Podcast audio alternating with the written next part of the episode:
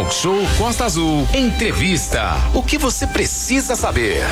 Olha o projeto colaborativo entre o Polo Sociocultural Sesc Paraty e três comunidades da região da Costa Verde, em especial da cidade histórica, buscam preservar o saber popular e aproximar artistas do público.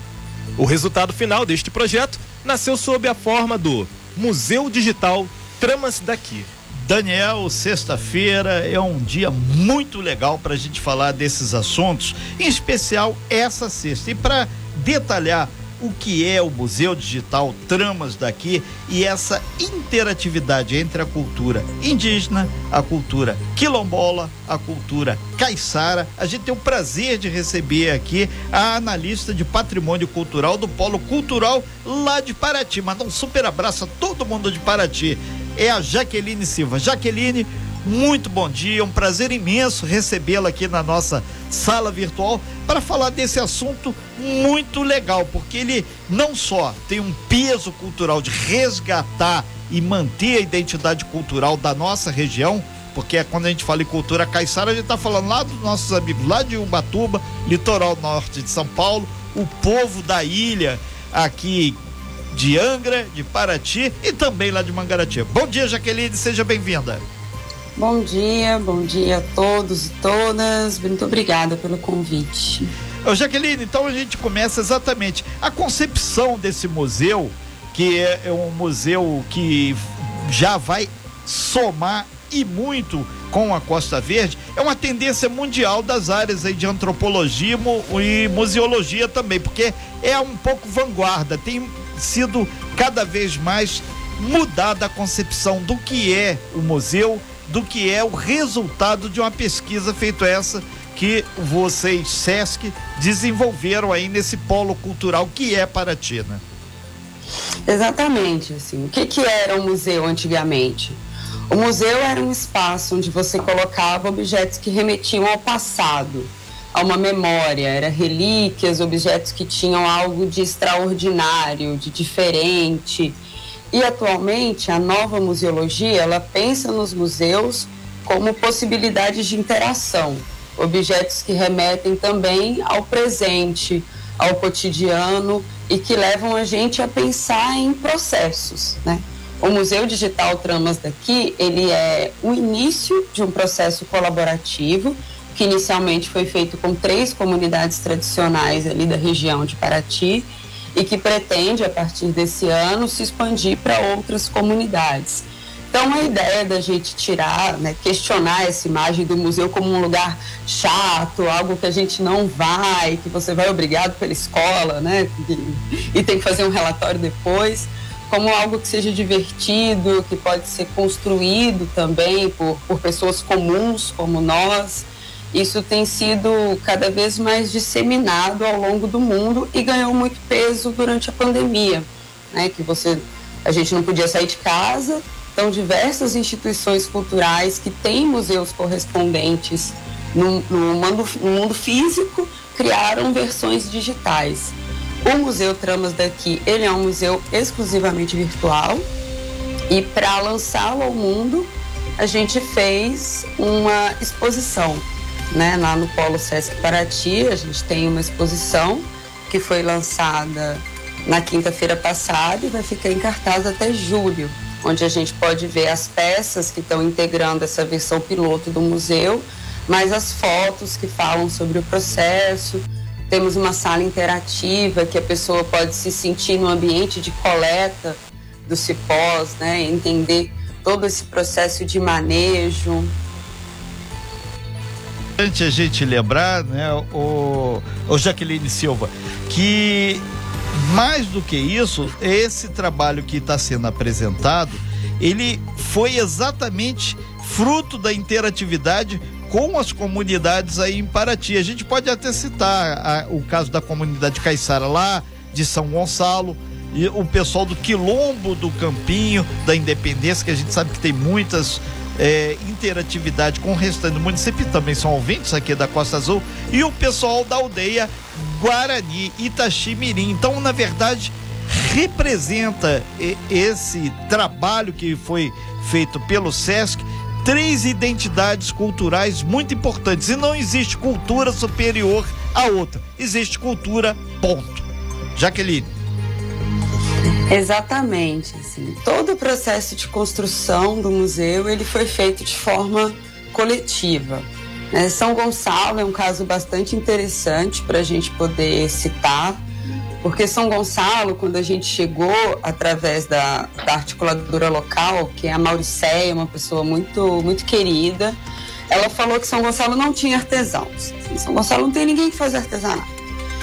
E tinha uma família, família do seu Nedir, que vendia comida, lanches, tinha uma barraquinha na praia e fazia potes de cesta, faziam cestinhas para poder vender os petiscos na praia. Então, ela foi conversar com essa família de artesãos e nesse processo ela descobriu que eles eram de uma família tradicional de artesãos que fazia essa pesquisa há mais de 80 anos e que estavam sem praticar, estavam ali voltados exclusivamente para a atividade do turismo. E durante o processo de pesquisas, eles descobriram no artesanato uma outra alternativa de renda. E, e, e Jaqueline, a questão lá da comunidade quilombola, lá de cima do Campinho da Independência e a comunidade Guarani. É, são processos bastante diferenciados, né, e que todos se conectam com a questão do território. O Campinho ele é reconhecido como um dos maiores produtores de artesanato aqui da região. O Campinho tem seis lojas de artesanato em todo o seu, o seu território reconhecido, uma loja colaborativa e as outras lojas familiares. Né? Tem um artesanato que é muito singular ali do Campinho, que são as galinhas. Se você entrar lá no Museu Digital, no, no até depois passar o, o endereço para vocês. Claro. Vocês conseguem ver a diversidade de materiais, de estilos em que são feitas as, as galinhas do campinho. Eles vendem muito na cidade, mas num dado momento, no seu processo de fortalecimento político identitário, resolveram vender dentro do próprio território. Né? Os turistas vão até o Quilombo do Campinho muito pelo seu restaurante e ali acabam consumindo artesanato localmente, sem esse dinheiro que às vezes é perdido no processo de atravessamento. Esse mesmo processo acontece na aldeia Guarani, em Itaximirim. Os indígenas têm uma loja também local, onde eles vendem os artesanatos. Lá foi muito interessante porque a pesquisa, quando a gente chegou, né, nós de fora, né, olhamos Sim. os jovens produzindo artesanato, fazendo cestas grandes e muito coloridas. E eles falaram: não, para o museu, quem vai produzir são os nossos mais velhos. Quem vai fazer o Zadiacá, que é o nome da cesta em Guarani, são os nossos mais velhos. Então, as peças que estão no museu são do, do próprio cacique e de três anciãos da aldeia. E, e isso é muito legal porque mantém toda uma tradição, uma ancestralidade lá da tribo e também lá de cima do campinho, lá no pessoal do Quilombo. É, a Jaqueline é, Silva, que está aqui ao vivo na nossa sala virtual, batendo um papo aí exatamente sobre a concepção do Museu Digital Tramas daqui. A Jaqueline é analista de patrimônio cultural do Polo Cultural lá em Paraty. Jaqueline, já caminhando aí para o fechamento da sua participação aqui no nosso talk show, a gente lembra, né? que esse material tá lá no Polo Sociocultural Sesc Paraty, fica bem no centrão do bairro histórico, né?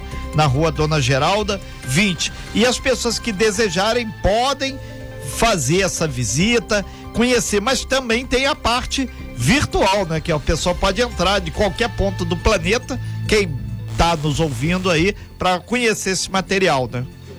Como proceder? Exatamente. O, a página é www.museutramasdaqui.arte.br, onde você pode conhecer Sim. O artesanato dessas três comunidades, né? museutramasdaqui.arte.br, não é com, justamente porque a gente não comercializa, mas a gente faz a ponte com as comunidades, diretamente com as comunidades. Então tem telefone para você chegar nas pessoas que produzem nas lojas, no caso do Quilombo e na aldeia indígena Guarani, e em São Gonçalo diretamente com os artesãos. E a exposição ela está aberta de 9 da manhã até as 18 horas, onde você pode vivenciar tanto essa experiência de fruição da coleta, ver as peças pessoalmente, ver as fotos do processo de pesquisa lá no Polo Sociocultural Sesc Paraty e aproveita para conhecer o Centro Histórico. Quem não conhece, revisitar quem já foi. ok, então, muito obrigado pelas suas informações aqui. Nós batemos um papo aí com a analista de patrimônio cultural do Polo Cultural lá de Paraty, Sesc Paraty, a Jaqueline Silva, que ela definiu aí mais um outro aspecto que envolve o museu. E isso é muito legal porque reafirma a identidade cultural da nossa região de Paraty, Angra, Litoral Norte de São Paulo, povo de Ubatuba, porque a cultura caiçara, a cultura indígena e a cultura quilombola fazem a diferença. E a gente aproveita falando em Paraty, muita gente vai lá para a festa do Divino, assim que vai ter em Angra também, aproveitar, dar uma passadinha lá para você conferir esse material. Onde está, Renato? Diz aí, Polo Sociocultural do Sesc Paraty, na rua Dona Geralda. Não tem como errar, lá no bairro histórico, bem no coração do bairro histórico de Paraty. Muito obrigado, Jaqueline. Parabéns aí pela iniciativa que vocês tiveram, porque isso reafirma que a cultura, o turismo e principalmente a identidade de um povo jamais em tempo algum pode ser sepultada. Tem que estar tá aí firme e latente. Obrigado, Jaqueline. Muito bom dia, sucesso aí. Transmita aí nosso abraço a todas as comunidades tradicionais da região. Obrigado. Obrigada, bom dia. Bom dia. Sem fake news. Talk show. Você ouve? Você sabe.